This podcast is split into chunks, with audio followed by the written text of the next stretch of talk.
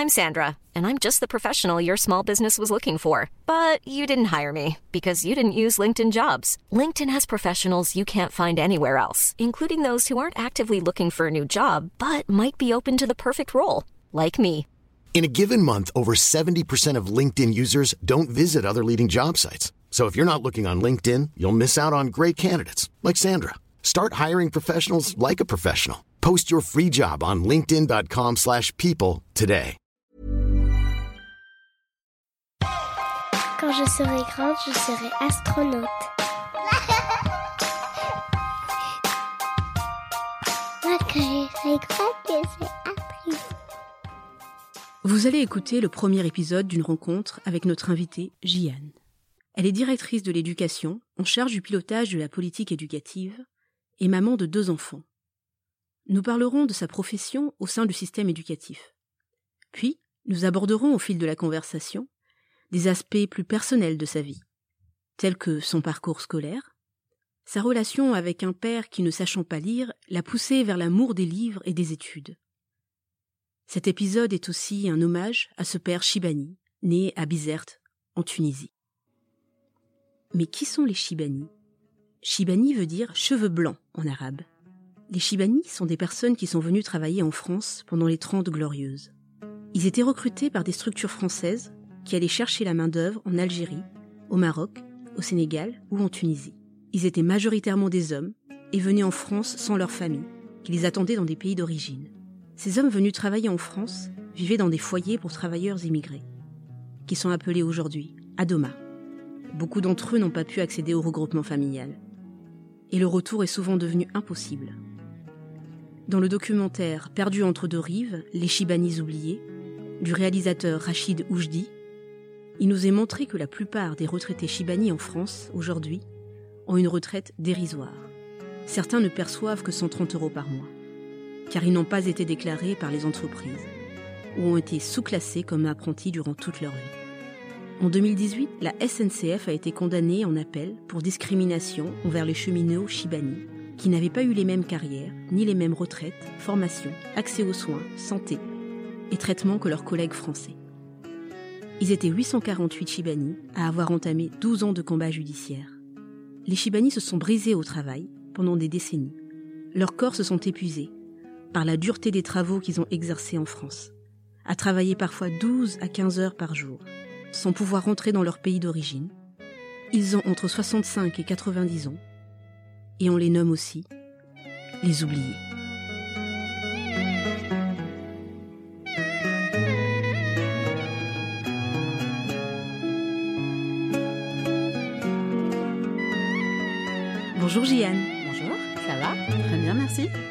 Écoute, on est vraiment enchanté de t'avoir euh, aujourd'hui avec nous sur euh, le podcast Les enfants du bruit et de l'odeur. Et euh, on voulait te remercier d'avoir accepté notre invitation. Avec grand plaisir, vraiment. Est-ce que tu peux commencer à te présenter à nos auditeurs et auditrices, s'il te plaît? Oui. Alors, Jiane, 42 ans, maman de deux enfants de 7 et 9 ans, un petit garçon et une petite fille. Mhm. Et euh, je suis actuellement directrice de l'éducation en charge euh, du pilotage de la politique éducative. D'accord. Voilà. Et qu'est-ce que qu'est-ce que ça signifie en charge de la de Politique éducative. politique éducative Alors, euh, être en charge de l'éducation de la politique éducative, c'est tout d'abord en collectivité euh, mettre en application les orientations politiques Mhm. en termes de politique éducative. Donc, euh, la politique éducative concerne les enfants de 0 à 25 ans. Donc, ce D'accord. soit de la petite enfance, de l'enfance, de l'éducation, de la jeunesse. Ça comprend toutes les questions de sport et de culture. L'idée de la politique éducative, c'est de se dire de qu'on construit un parcours Mhm. euh, pour l'enfant tout au long de sa jeune enfance jusqu'à son adolescence et, euh, et l'entrée dans le marché du travail. Mhm. Euh, on construit un parcours qui est euh, cohérent pour lui permettre d'être un citoyen éclairé, éveillé et avec la capacité évidemment d'être euh, acteur de sa vie. Donc on touche euh, à tous les domaines, on touche à la scolarité, on touche bah, aux questions de citoyenneté, d'altérité, le rapport à l'autre. Alors il y a une- on parle beaucoup de vivre ensemble. hein. Mhm. les, les orientations politique, c'est euh, mettez en place une politique autour du vivre ensemble, Mhm. euh, et les administratifs, les techniciens, on le décline sur des actions extrêmement concrètes et on affine. Le vivre ensemble pour nous, c'est plutôt euh, réfléchir à ce qu'est l'altérité, le rapport fille-garçon, euh, le rapport aux autres, les questions de discrimination. Mhm. Euh, on va parler aussi d'égalité des chances en termes d'orientation politique. Mhm. Et nous, ça va être plutôt l'accès euh, à toutes les grandes écoles ou l'accès euh, à des formations autour de l'artisanat. Mhm. Euh, en tout cas, c'est vraiment mettre les moyens pour euh, pour permettre à l'enfant de, de d'être épanoui et d'avoir un parcours qui soit cohérent et qui soit bienveillant et bien traitant. D'accord. Bah écoute, ça tombe bien parce que c'est exactement ce qu'on veut nous aussi. c'est parfait. voilà. Alors, est-ce qu'on peut parler un petit peu de toi aussi? On voudrait Oui. savoir qui est Gianne et euh, comment était ton enfance? Alors, longue histoire, hein, parce que j'ai 42 ans, c'est 42 années. Euh, alors, moi, je viens de Toulon, donc qui est euh, une ville que tout le monde connaît près de, près de Marseille. Je suis Mhm. l'aînée de sept enfants, Mhm. Donc euh, de parents maghrébins. Mhm. Euh, mon papa est arrivé en France dans les années 60. Oui. Donc autant dire que c'était un Chibani avec de la gouaille, avec euh, euh, une volonté de, de travailler, de s'en sortir. Mhm. Euh, donc j'ai grandi dans un dans une famille qui était euh, assez meute de loup, euh, dans le sens où on ne fréquentait pas beaucoup de monde. Euh, mon père était terrorisé par le fait qu'on soit euh, blessé ou touché euh, par euh, les personnes environnantes. Donc il nous a Mhm. beaucoup beaucoup préservé. Euh, on a habité plutôt dans le centre-ville de Toulon pour pouvoir avoir accès à des écoles auxquelles habituellement on n'avait pas accès. Mhm. Il voulait nous donner les moyens de, pour lui, nous en sortir. Et euh, très souvent, quand on était petit, il nous disait, euh, bah, pour les filles, vous n'avez pas le choix. Cinq filles de garçons. Hein. Mhm. Donc pour les filles, vous n'avez pas le choix. C'est soit l'école, soit le mariage. Alors c'est très brutal quand Ouais. on est petite, euh, mais en grandissant, on le comprend. Euh, Il y a le poids de la société, et Oui. puis euh, une société quand même qui est très patriarcale. Et puis euh, il y a le poids d'être un enfant racisé. Mhm. Et à ce moment-là, euh, je vous parle des années 80, Mhm. euh, on n'avait pas grand choix. hein. Malgré les mouvements SOS racisme, etc., euh, Ouais. qui évidemment, sait parfaitement ce que ça donne maintenant. Euh, on avait, euh, voilà, on n'avait pas de possibilité. euh, c'était, c'était l'école. Et euh, pour une petite anecdote, mon père était euh, le style de personne qui, euh, quand il me voyait à la maison prendre un balai pour donner un coup de main à ma mère, Mhm. enlever le balai, me mettait un livre entre les mains, il me disait Wow. c'est ta seule porte de sortie. Et d'ailleurs, le livre, le premier livre qu'il m'a offert, j'avais 5-6 ans, c'était Servitude et grandeur militaire. Voilà, je commençais à peine à lire, et donc je devais lui lire tous les jours une partie. Alors, j'ai pas oublié ce bouquin parce que c'était infernal à lire. Euh, Je devais rien y comprendre je surtout. dev- mais je n'y comprenais absolument rien du tout. Euh, mais c'était quelqu'un qui ne savait pas lire et écrire. Mm. Et euh, qui a vécu beaucoup de violence en arrivant en France parce qu'on Mm. arrive dans un, enfin, il arrivait dans un environnement où il ne maîtrisait pas la langue, Mhm. pas les codes. Mhm. Euh, évidemment, on fait beaucoup de travail manuel. Il était maçon, Mhm. donc, euh, donc pour lui, l'école a été vraiment très un. L'école a été très très importante et elle était à un tel point importante qu'il pouvait être très très dur avec nous. Euh, on- Enfin, je crois que tous les enfants racisés Oui. ont attendu le bulletin avec euh, des La sueurs ventre. froides, la boule au ventre. Euh, tous les enfants racisés ont vu leurs parents dire à l'instit euh, s'il fait pas ce qu'il vous dit, corrigez-le. Mhm. Enfin, on est tous, Oui. en tout cas ma génération, on est tous passés par là. Mhm. Euh, et puis les livres, les livres, les livres, les livres. C'était une une passion pour lui de nous voir lire. Il y avait une forme de fierté quand il Mhm. rentrait dans ma chambre ou dans la chambre de mes frères et sœurs et de nous voir avec un livre. Euh, D'ailleurs, pareil, une autre anecdote. C'est assez incroyable en fait. Euh, euh, les- voilà, ça a jalonné un petit peu ma, ma construction aussi Mhm. professionnelle et en tant que maman. Euh, il allait au marché aux puces euh, Mhm. et euh, tous les dimanches, il me ramenait des cartons et des cartons de livres Ouais. qui coûtaient rien du tout à l'époque. Et euh, dans ces cartons de livres, alors évidemment, on avait de tout. Mhm. On avait la collection rose, mais on avait du George Sand, on avait Oui. du Colette, il y avait du Zola et euh, le marquis de Sade. Donc, dès, dès l'âge de 8 ans, j'ai eu entre Oui, les mains le, Le marquis de Sade. oui. Mais comme ton papa ne, ne, ne savait pas, en fait, ne l'avait jamais lu. Non, non, il connaissait pas. Enfin, lui m'apportait un, m'apportait un trésor. Oui. Il m'apportait des cartons de livres. Donc pour lui, c'était, euh, c'était un trésor. C'était ce qu'il pouvait m'offrir de Mhm. mieux. Et, euh, et c'est vrai que, bah, voilà, moi je lisais et donc je dévorais les livres. Et, et puis toute jeune, de t'imaginer en train de lire le marquis de Sade à 8 ans. Là. je je me souviens plus. Je crois que c'était Justine et je ne sais pas quoi.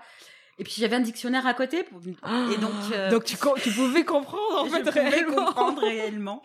Et, euh, et c'est vrai qu'avec le recul, j'en, j'en, j'en rigole beaucoup. Mais sur le coup, ça m'avait choqué pendant quelques temps. D'accord. Mais en même temps, voilà, je, je, je voyageais à travers les livres Mm. et, euh, et il était tellement heureux de Oui, me et fier, voir hein. euh, et très fier de me voir m'exprimer correctement. Euh, pareil, j'étais en CE2 et il m'a demandé de lui écrire une lettre pour passer ouvrier qualifié. Mhm. Et ça faisait euh, 20 ans, je crois, qu'il travaillait dans la boîte et il voulait vraiment évoluer. Et je me rappelle mon écriture de petite fille de CE2 qui disait qu'il méritait de passer ouvrier qualifié. Et euh, il a obtenu Mhm. euh, son, son avancement et il pensait que c'était grâce à moi. Mm. Absolument pas, j'ai retrouvé la lettre, c'était blindé de fautes. Je pense qu'il le méritait amplement. Il a toujours cru que Mm. c'était grâce au fait qu'il m'ait euh, donné beaucoup de livres. Euh, que voilà, ça lui a permis à lui euh, d'évoluer professionnellement. Mm. Donc euh, l'école était essentielle, essentielle. Tu vois, c'est émouvant tout ce que tu me racontes là aussi parce que ça montre aussi le rapport qu'on a à, à nos parents Mm. et le rapport que nos parents ont euh, avec nous. C'est de se dire d'inverser parfois les situations de, je dirais presque de pouvoir et de se dire que ton papa, en fait, euh, je pense qu'il devait beaucoup t'estimer et de se dire que grâce à une petite fille de 9 ans, il avait des postes, des, ce, ce genre de choses où il avait des promotions alors que son travail y était pour beaucoup. Euh, ça change aussi le rapport réellement euh, qu'on a. euh, là, c'était quelque chose de positif, mais parfois ça peut être d'autres choses.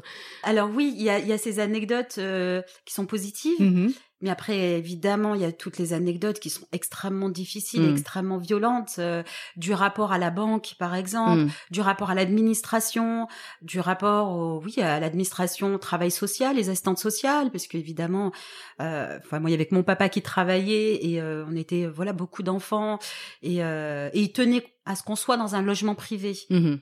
Vraiment, il, il y tenait et il travaillait dur pour ça. Mhm. Et, euh, et oui, je voyais toute petite, il m'emmenait partout avec lui pour euh, pour bien comprendre, bien Oui. saisir ce qui se passait, lui lire les documents et, euh, et écrire aussi. Oui, Cette tout- dépendance aussi vis-à-vis de ses enfants? cette dépendance vis-à-vis de ses enfants. Et puis, bah oui, tout petit, on se prend euh, la violence qu'ils subissent, Mhm. euh, la façon dont on leur parle, la façon dont on les maltraite. Mm. Euh, et et, et c'est là où on grandit avec une forme de colère, en fait. Donc, il y a ce côté euh, de il nous pousser vers le savoir. Mhm. euh, je crois que voilà, le, il y a, il y a quelqu'un qui avait dit le savoir est une arme. Il nous poussait parce qu'il savait que c'était Mm. important. Mais ce savoir-là, euh, bah, nous facilitait pas toujours la vie parce que à 8 ans, 9 ans, 10 ans, on pouvait pas fermer les yeux sur la Mm. violence administrative qui subissait. Tout à fait. Euh, où on... évidemment, moi j'ai entendu plusieurs fois euh, un travailleur social euh, dire à mon père euh, ça fait 20 ans que vous êtes en France, vous savez toujours pas lire et écrire en balançant le papier, Ouais. euh, ou en, en articulant euh, de façon très exagérée, Mhm. comme s'il n'était pas capable de comprendre. Mhm. Et il avait une compréhension du monde qui était euh, largement supérieure à, à Mhm. toutes ces personnes-là.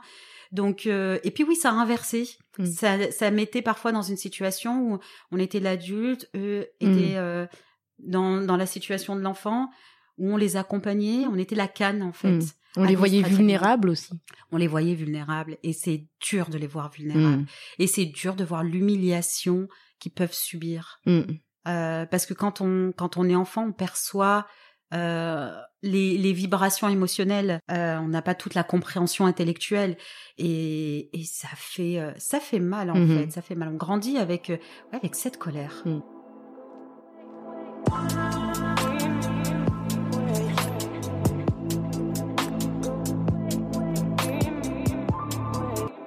Et, et je pense que beaucoup de personnes se reconnaîtront dans, dans ce que tu, tu viens de dénoncer là, parce qu'on a été nombreux et nombreuses à être parfois euh, dans ce genre de situation où on a vu nos parents vulnérables, humiliés, et ça a aussi créé parfois aussi des situations où on a pu avoir honte de Oui. nos parents. Oui, Mm. alors complètement. Euh, je me rappelle quand j'étais en école élémentaire, j'ai euh, bon, on était en centre-ville, donc c'était une bonne école de centre-ville, et, euh, et j'arrive et dans la classe, je vois que des personnes blanches. J'étais la seule Mhm. personne racisée, et je rentre à la maison en pleurant. Et je dis à mon père, je lui dis mais euh, je suis, je suis la seule bronzée, je suis la seule bronzée. Et là il me dit mais c'est pas grave, tu as ta place comme les autres, etc. Et puis, euh, je me suis dit, ok, j'ai ma place comme les autres. Et, euh, et je voyais leurs parents venir les chercher à l'école. Mm. Et petit à petit, dans cette école-là, il y avait quelque chose qui grandissait en moi de la, qui ressemblait à de la honte. Mm. Parce que mon père venait en bleu de travail, Mm. qu'il était petit, très bronzé, Mhm. trapu, avec son petit accent, euh, sa gouaille Mhm. euh, méditerranéenne où il parle Mhm. à tout le monde, il tape sur l'épaule de tout le monde, il tutoie tout le monde. Et je voyais les autres parents qui étaient dans l'inversion totale. Mm. Et je lui demandais de pas venir me chercher petit à petit. euh, J'allais chercher mes frères et sœurs et je lui c'est pas la peine, te dérange pas, Mm. je connais le chemin. Et je crois que le pire c'était au collège où une Mm. fois il est venu, j'ai fait comme si je l'avais pas vu. Ouais. Ouais. Pareil dans un collège qui était aussi euh, beaucoup de blancs, etc. Euh, et là maintenant, euh, des années après, je, je me repasse ça et, et je m'en veux énormément Mm. parce que je me dis mais euh, il m'a offert cette possibilité de me dire que je n'étais pas inférieure aux autres, que j'avais les mêmes capacités intellectuelles. Il était dur, il était derrière nous constamment. Euh, il nous disait très souvent ma seule richesse, c'est que vous ayez sept bacs. Mhm. J'ai sept enfants, je veux sept bacs. J'ai pas Ah d'argent. non, mais le bac, c'était important. C'était important le bac. J'ai pas de, j'ai pas de richesse. Je n'ai rien du tout. Je veux ça. Ça voudra dire que tout ce que j'ai fait, tout ce que j'ai subi a du sens. Mm. Maintenant que j'ai ça en tête, et d'ailleurs j'en ai là des frissons, mais euh, Mm. je, oui, je, je me revois encore être avec ces petites copines blondes Mhm. euh, et me sentir au même niveau qu'elles, Mhm. etc. Et voir mon père arriver et euh, faire comme si, euh, voilà, il était, euh, je le voyais pas et, et partir avec elle. Mhm. Et voilà, toutes mes années collège, je, je l'ai mis de côté. Je ne lui donnais pas les dates euh, des réunions parents. Oui. Je disais que mes parents pouvaient pas venir, qu'ils n'étaient pas disponibles, qu'ils étaient ailleurs. Et Euh, pourquoi tu, tu donnais pas les dates? Parce que euh, tout d'abord, je, je pense que je ne voulais pas qu'ils subissent euh, des moqueries Mhm. et je ne voulais pas, par ricochet, subir ces moqueries aussi. Mm. Ils ressemblaient pas aux autres parents. Mm. Euh, ils, ils, euh, ils avaient une forme de d'approche des enseignants qui était euh, oui monsieur, oui madame. Les autres parents étaient euh, tenaient tête aux Oui. enseignants, Un etc. aplomb euh, face Voilà. à une légitimité, on va une dire. légitimité. Et là, euh, je, je je voulais pas euh, qu'ils soient dans ce contexte-là, donc Mm. je ne leur disais jamais. Et pourtant, alors pour le coup, j'ai eu une, une scolarité qui était une bonne scolarité. Euh, pourtant, ils allaient entendre des belles choses. Mhm. Et, et, et pourtant, ils allaient entendre que tout se passait bien et que voilà, j'avais de bonnes notes, etc. Mais je ne voulais pas les faire entrer dans, ce, dans cet univers-là parce que je savais qu'il était violent pour eux. Mhm. Je ne voulais plus les voir aussi se faire humilier. Mm. Et je ne voulais pas être humiliée. Mm. C'est très dur ce que je dis. Non, mais, Mais, je- euh, mais, mais c'est très dur ce que tu as vécu aussi. Oui. Donc, euh, Mais, mais c'est vrai que je les ai mis à l'écart. et pourtant, euh, mon père croisait certains de mes enseignants. Mhm. Je pense à mon prof de sport au marché, Oui. lui poser la question, etc. Et, et il a dû lui dire pourquoi vous n'êtes pas venu? Mm. Mais mon père m'en a jamais parlé. Mm. Voilà. Toi, tu penses qu'il le savait? Je pense qu'il le savait. Il est venu de moins en moins me chercher à l'école. Euh, au lycée, il venait quasiment plus. Mhm. Et euh, il est venu à la fac. Mhm. Parce que j'étais la première fille euh, quasi de Toulon ou de ma génération à quitter la maison pour aller en cité universitaire et faire des études. D'accord. Euh, ça a été très très très très compliqué parce qu'une femme maghrébine musulmane ne quitte pas son foyer sauf si elle est mariée. Mhm. Moi, je n'étais absolument pas mariée. J'avais 17 ans, j'avais le bac en poche, j'avais qu'une seule envie, c'était découvrir le monde. Mhm. Et c'est vrai que pour le coup, ma mère a résisté. Mhm. Voilà, une fille qui part. Lui, absolument pas. Ce qu'il faut euh, savoir, c'est que mon papa m'a eu, son premier enfant, il avait 41 ans. D'accord. Voilà, il m'a eu très tard. Euh, donc, il arrivait à la soixantaine quand je suis entrée à la fac. Et c'est lui qui m'a poussée. C'est lui qui m'a poussée. J'avais peur. J'étais complètement flippée d'aller à l'université parce que je pensais que c'était pas pour moi. Mhm. C'était que les gens qui étaient très intelligents, Mhm. euh, qui avaient les moyens. euh, c'était c'était pas pour moi. Et il m'a poussée, poussée, poussée. Euh, et euh, là, j'ai eu tellement besoin de lui que j'ai eu besoin de sa présence et que j'ai euh, verbalisé euh, ce besoin-là. Pareil, une anecdote. Bon, le premier jour, ça a été très douloureux pour lui. Mhm. Et il a dormi dans sa voiture en bas de la cité universitaire. Et le soir, il faisait, c'était une heure de route, hein, et le soir, il finissait le travail et il venait, euh, il venait en bas, mmh.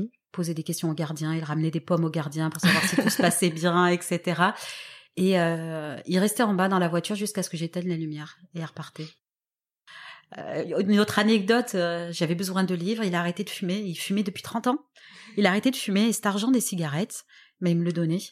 Mmh. Euh, donc toutes les semaines, il venait avec les courses il venait me chercher, et il venait avec les courses et, euh, il me donnait cet argent. Donc c'était, euh, ça, c'était pas grand chose, hein. Hmm. Mais ça me permettait de, voilà, ça me permettait d'acheter des bouquins. Mais, c'est très symbolique, c'est pas pas grand chose. Hein. Arrêter de fumer pour un fumeur, je pense que c'est quand même pas pas grand chose. oui, c'est vrai. Puis c'est très beau et c'est important aussi de dire que bah, les papas euh, racisés, c'est pas parce qu'on est racisé qu'on est de mauvais parents et que les sacrifices, il y a énormément de sacrifices qui sont qui sont qui sont faits et, euh, et toutes ces, tous ces petits témoignages, toutes ces petites choses en fait que nos parents, euh, c'était pas toujours avec les mots, c'était pas toujours. Euh, ils avaient aussi une façon de montrer les choses qui était mmh. totalement euh, différente de ce qu'on pouvait voir aussi dans ce qui pouvait être la norme pour les personnes blanches qu'on côtoyait. Bah, c'est important aussi de, de, montrer que par ces petits gestes, euh, c'était euh, beaucoup d'amour derrière tout ça. C'est beaucoup d'amour et c'est vrai qu'on le comprend qu'après, parce que quand on est petit, on a l'impression qu'on est dans dans un milieu familial qui n'a rien à voir mm. avec ce qui se passe à l'extérieur. On est euh, plus contraint, on finit l'école, on rentre à la maison, mm. euh, on voilà, on n'a pas la liberté, enfin ce qu'on s'imagine, la liberté mm. des autres, mais en fait, on, on, on a l'amour, il se traduit différemment, mais on l'a. Mm. Moi, je sais que quand euh, voilà, quand, on avait par exemple une classe verte ou une classe de neige, euh, ils passaient tous les samedis dimanche à enlever les câbles de fil. Mm. Parce qu'ils vendaient l'intérieur en fait, euh, ils prenaient des, câbles, des câbles et ils vendaient l'intérieur qui, qui était euh, forme de fil en fer, je ne sais pas quoi. Et on lui donnait un coup de main, donc on enlevait les câbles comme ça tout le week-end et pour se faire de l'argent et pour nous permettre de partir en classe verte. Mm. Euh, la rentrée scolaire, il se pliait, euh, il se pliait en quatre, mais la rentrée scolaire, on était euh, apprêtés, on avait tout ce qu'il nous fallait. On avait intérêt à bien travailler. bien nous occuper de nos affaires aussi, mais mais c'était une priorité. Mm. Et il disait souvent, à l'école, on ne verra jamais ce que tu as dans, le ventre, mm. mais on verra ce que tu portes. C'est ça. Et c'était important aussi. Hein. Moi, je sais que ma mère, c'était quelque chose aussi. Euh, la rentrée des classes, c'était très important parce qu'elle savait aussi ce qu'il y avait derrière tout ça, avec bien sûr euh, tous les stéréotypes, le poids du oui, mais non, mais les allocations familiales, ils s'en servent pour eux, pour si. Et ma mère, elle, elle mettait un point d'honneur à ce que chaque rentrée, euh, il fallait être impeccable. mais complètement. quand j'entends, oui, quand il y a la prime de Noël, les familles achètent des grands écrans, achètent ah ci, achètent ça moi, je suis désolée, mais euh, euh, la prime de Noël, c'était vraiment les cadeaux de Noël qu'ils nous mhm. faisaient. Mhm. Euh, on est musulmans, mais on avait quand même le sapin de Noël parce mhm.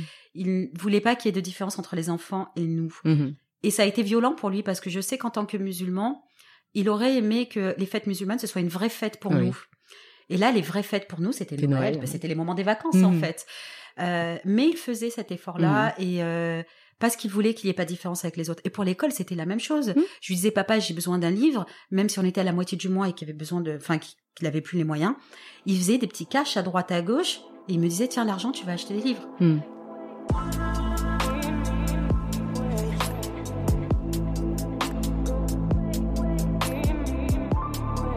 Toute ma scolarité, euh, j'ai rencontré des enseignants qui étaient extraordinaires, mais des mmh. enseignants qui me disait que je n'y arriverais pas, que ça sert à rien du tout.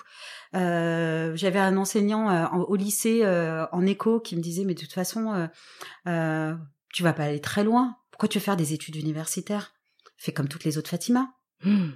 Mais c'est d'une violence. Au collège, je me souviens, euh, c'était pendant la guerre du Golfe. Hmm. Euh, une de mes enseignantes en histoire-géographie, son mari était parti donc à la guerre hmm. et elle nous a mené une vie dure en nous humiliant, en nous rabaissant, en nous disant qu'on ne servait qu'à une seule chose, comme nos parents, aller euh, ramasser les poubelles et euh, hmm. nettoyer les vitres. Et, euh, et elle disait de façon très décomplexée. Et nous, on prenait, on prenait, on prenait. Et puis tu savais que tu n'avais, tu ne pouvais rien dire. Mais on pouvait rien dire. On avait vers qui? Vers qui se tourner? Vers nos parents. On nous aurait dit, ben, c'est pas grave, laisse-la. les couleuvres. Voilà, laisse-la couler. Ils nous acceptent, ils nous tolèrent. Hmm. Euh, on en parlait avec une maman il y a, il y a quelques jours mhm. où euh, on l'a tous entendu. Ils nous acceptent chez eux. Mhm. ils nous tolèrent chez eux, c'est pas grave, laisse couler. Mhm. Travaille plus dur encore et elle va Mhm. respecter ton travail. Ce qui n'est pas tout. La preuve, hein. On se rend compte que ce n'est pas comme ça que ça Non. fonctionne. Et, euh, et c'est vrai que pour le coup, euh, ça revenait beaucoup à la, à la classe sociale. Mhm. Vous êtes de telle classe sociale, vous êtes des personnes racisées, Mhm. vos parents sont comme ça, vous n'irez pas loin. Mhm. Ça sert à rien.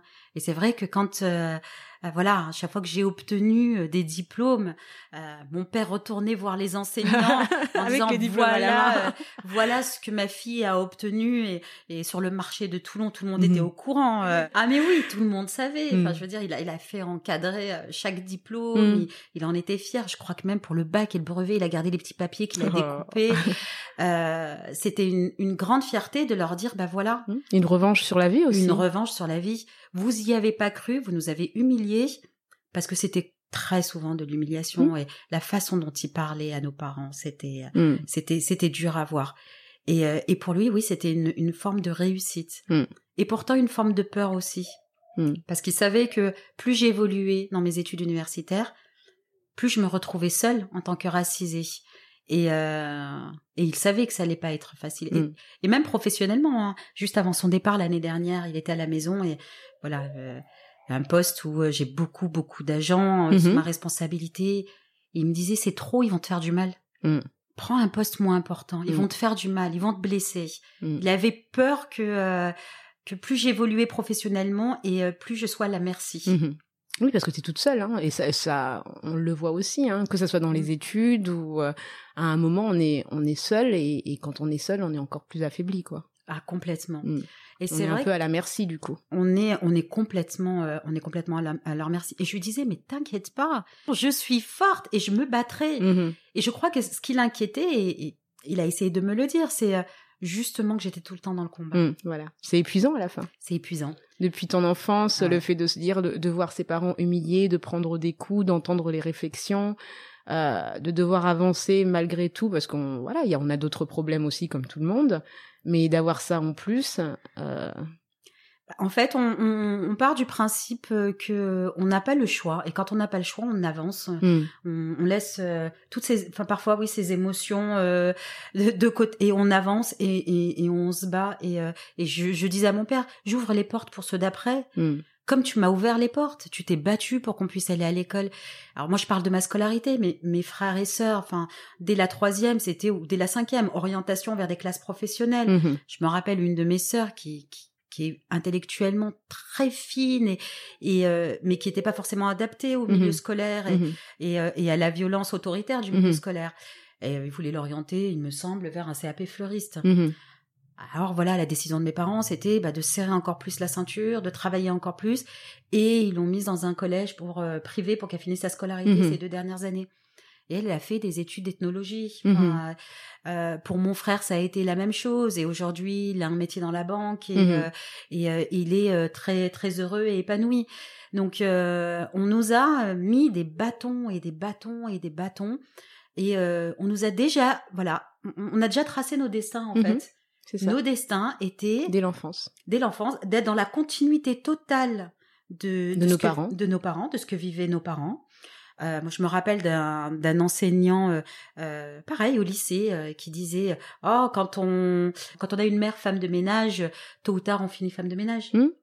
Euh, donc, on, on était assigné à l'échec. Mhm. Et quand on nous voit dans des dans une scolarité qui n'est pas censée être la nôtre, alors tout de suite, il y a une forme de wait savior Oui, ouais, c'est ça. on va sauver euh, le seul, la seule personne racisée qui s'est retrouvée bac plus 4, bac plus 5, bac plus 6, on sait pas pourquoi. Ouais.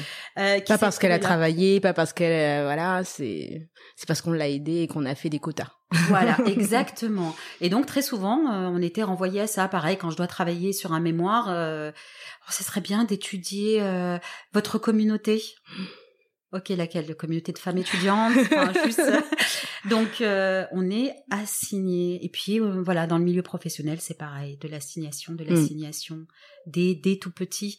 Euh, Il y a des choses qui ont un petit peu évolué.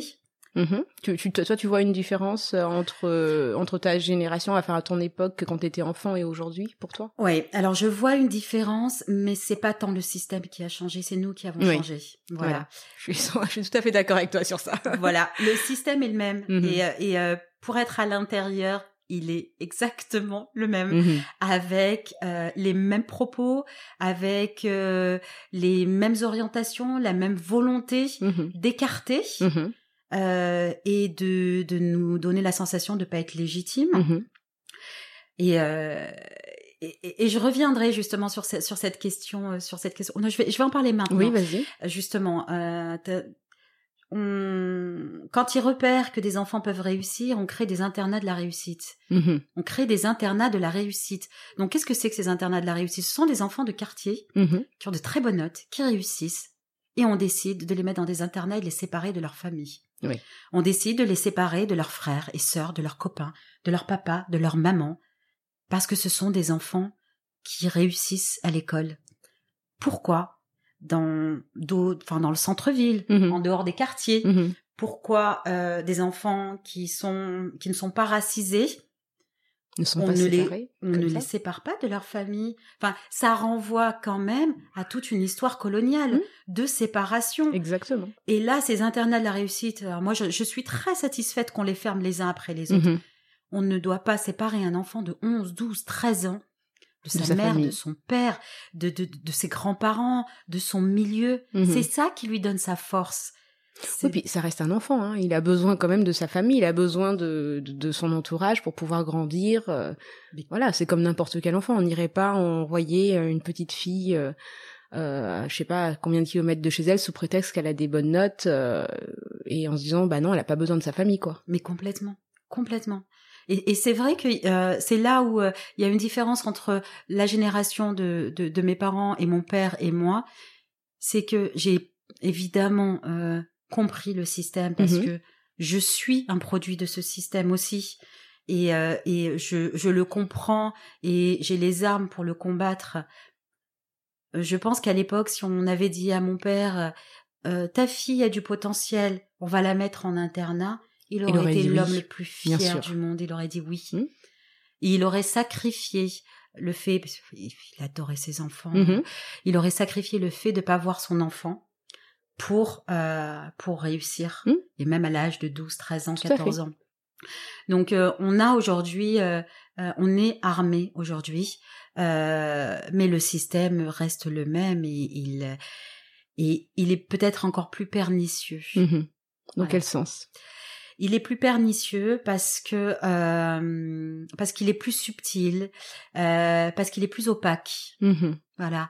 Euh, avant au collège, c'était assez simple, enfin assez simple. Il y avait le professionnel, il y avait le général, mmh et puis quelques filières dans le professionnel. Et puis bon, mmh le, général, c'était voilà, c'est, oui, je comprends ce que tu veux dire. Voilà, c'était assez assez bateau en fait. Donc, euh, les enfants racisés allaient dans le professionnel, les autres allaient dans le général. Quelques enfants racisés, parce qu'il fallait bien mettre oui, bien sûr. de couleurs, euh, pouvaient aller en général. Pouvaient aller en général. C'était assez clair, c'était euh, assez dit assez euh, facilement. Mm-hmm. Euh, tu pouvais avoir 14 de moyenne en cinquième ou en troisième. Les profs euh, convaincront les parents pour dire c'est tellement mieux qu'elle aille travailler ou qu'il aille travailler un tout conseiller d'orientation et puis ça y est c'est parti en professionnel qu'est-ce que vous voulez faire? Exactement. Et euh, et puis dire aux parents mais vous vous rendez compte vous avez six autres enfants elle va pouvoir vous aider ça va améliorer votre situation de vie etc donc pour des parents euh, qui sont dans cette optique de survie mmh ils disent oui mmh. oui va travailler on a besoin de survivre. Mmh d'autres et même parfois en reculant hein, ils vont dire oui parce que c'est c'est les enseignants qui l'ont dit. Donc ils se disent bah notre enfant n'est pas assez bon n'est pas assez bon pour aller en général. Mais complètement. ça peut être une déception aussi mais ils vont l'accepter quand même. Exactement et euh, ils vont faire le deuil de ça mais mhm. comme ils ont fait le deuil de tellement de choses exactement donc euh, donc voilà on va dire c'est des situations plutôt plutôt banales et plutôt claires c'était mhm. clair mhm. on savait qu'on arrivait à la cinquième on tremblait on arrivait à la troisième on tremblait euh, mais là, c'est encore plus pernicieux parce que finalement, euh, il y a beaucoup de voix. Euh, on parle des classes SECPA, Mm. on parle des Ulysses, Oui. euh, on a des psychologues scolaires. Bah, attends, on, on- on- on est euh, pendant dix ans, on a psychologisé euh, la, la relation à l'école. Donc c'est tellement plus facile de dire à un enfant racisé. Non, mais aujourd'hui, voilà, il y a des problématiques psy. euh, il est pas adapté à l'école. Vaut mieux qu'il prenne cette voie et il rattrapera les autres Mhm. voies. Alors pour un parent qui se dit bah oui peut-être euh, le savoir, le sachant, euh, le sachant, euh, peut-être qu'il y a des problématiques psy. Quand on, on décale les choses subtilement en disant c'est pas parce que vous êtes déracisé mais c'est qu'il y a une problématique psy, problématique de santé Mhm. ou d'autres problématiques parce que vous arrivez toujours à en trouver, eh ben on, on- on- voit euh, dans telle telle telle telle filière un nombre de racisés qui est juste surprenant Mm. et on- les orientations se font naturellement, Petit à sans petit. accroc, Voilà, étape par étape. étape par étape. On prépare petit à petit et sans que personne se pose Mhm. de questions. Et quand un parent se bat, c'est plus quelques enseignants aujourd'hui. Mhm. C'est une communauté éducative entière et elle s'est étoffée cette communauté éducative. Avant, on n'avait pas le psychologue scolaire ou l'assistante sociale, il n'y avait pas les PPRE, les Mhm. réunions de réussite éducative, il n'y avait pas euh, toutes les commissions qui existent. Donc on dira aux parents, et je l'ai vu tellement faire, Mm. on dira aux parents, écoutez, nous avons eu cinq, six réunions avec tel professionnel de l'inspection, tel professionnel de la mairie, Mhm. tel professionnel du Une réelle organisation en fait autour de tout ça afin de bah, dévier en fait l'enfant euh, vers la professionnalisation. Exactement. Alors, je ne sais pas si de la part de la communauté éducative c'est conscient ou inconscient, mais je pense qu'il y a assez d'études, Mhm. assez de voix qui se sont élevées pour qu'aujourd'hui ils prennent conscience de ce qu'ils font. Mhm. Euh, quand on en parlait euh, la dernière fois sur le décrochage scolaire, Mhm. une grande partie des enfants en décrochage scolaire, ce sont des enfants racisés. Je veux dire, ça, ça doit poser question. Exactement. Alors, beaucoup de personnes y travaillent, mais Mais on- il y a aussi le mal-être à l'école. et puis il y a la question du mal-être à l'école, Mhm. évidemment. Et il y a la relégation aussi. Tout à fait. Euh, donc, on peut pas dire qu'aujourd'hui c'est beaucoup mieux. Aujourd'hui, on est des parents qui sont plus attentifs. Mhm. Et même en étant attentifs, ils arrivent à faire passer nos enfants entre les mailles euh, du filet Exactement. et euh, d'orienter. Moi, j'ai travaillé pendant 4-5 ans avec les classes SECPA. Mm. Pendant les 4-5 ans, chaque enfant qui rentrait en 6e SECPA, C'était bah, des enfants racisés. 90% d'enfants racisés. Mm. Et quand on écoute euh, le parcours de vie, quand on écoute le parcours, mais en fait, il a, il fallait juste qu'à un moment donné, quelqu'un écoute, prenne le temps et accompagne. Juste ça.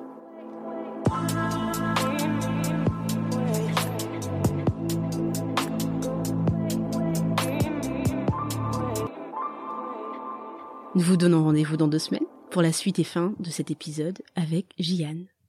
Si vous avez aimé notre podcast, n'hésitez pas, comme d'habitude, à nous mettre 5 petites étoiles, Cinq, ainsi cinq, que de partager autour de vous, que ça soit sur Twitter, Facebook, Et sur Instagram, on est encore sur Instagram.